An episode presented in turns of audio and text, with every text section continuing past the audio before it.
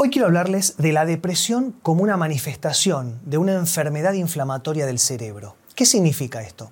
A ver, el cerebro no tiene nociceptores, no tiene sensores de dolor, entonces no es como cualquier otra parte del cuerpo que nos golpeamos y automáticamente vamos a sentir dolor, una sensación de alarma o de alerta, ¿no? Por ejemplo, si nos golpeamos la mano, ya cuando la querramos usar no vamos a poder, nos va a costar. Si un órgano y aparte un órgano tan importante como el cerebro, no hace falta que les dé más explicaciones, no tiene sensores de dolor, se va a expresar de otra manera. ¿Y cómo?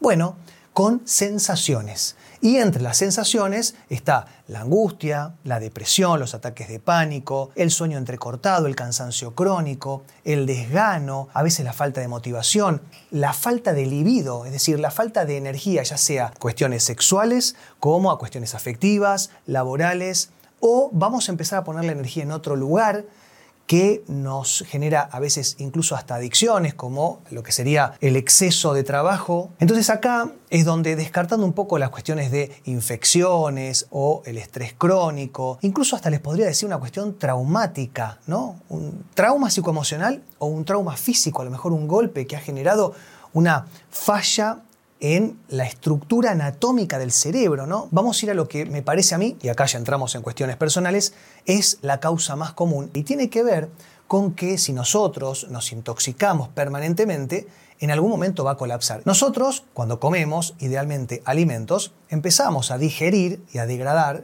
los alimentos en la boca con la saliva y la masticación.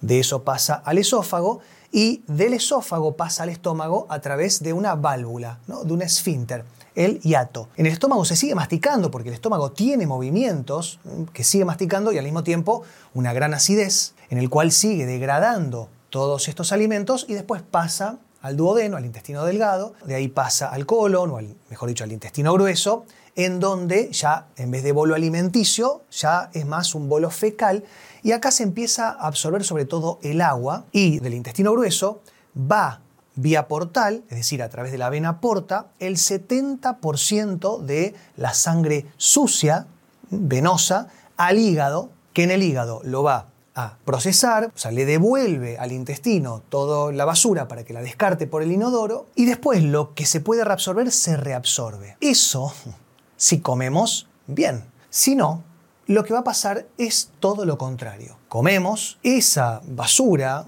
va a caer en el estómago, el estómago va a empezar a colapsar. ¿Y qué va a pasar? El estómago, que tiene que tener un medio ambiente bien ácido, de aproximadamente 2,4, 2,5, va a empezar a aumentar, va a empezar a hacerse más alcalino. ¿Qué pasa? El esófago, que es el tracto justo que está superior, por donde cae la comida, tiene un pH aproximadamente de 4, 4,5. Si vos igualás la acidez o la alcalinidad, llámalo como quieras, de uno y de otro segmento, va a empezar a fallar este hiato, esta válvula, y vas a empezar a tener reflujo gastroesofágico. Pero por otro lado, los alimentos se van a degradar peor, porque el estómago no tiene la acidez necesaria y va a empezar a hacer lo que pueda. Y ahí empezamos también con todo lo que tiene que ver con el tracto bien digestivo hacia abajo, ¿no? Intestino delgado, intestino grueso, y toda esta materia va a empezar a degradar la barrera que recubre el intestino, que es una mucosa. Cuando nosotros degradamos esta mucosa y empezamos a tener esta hiperpermeabilidad intestinal,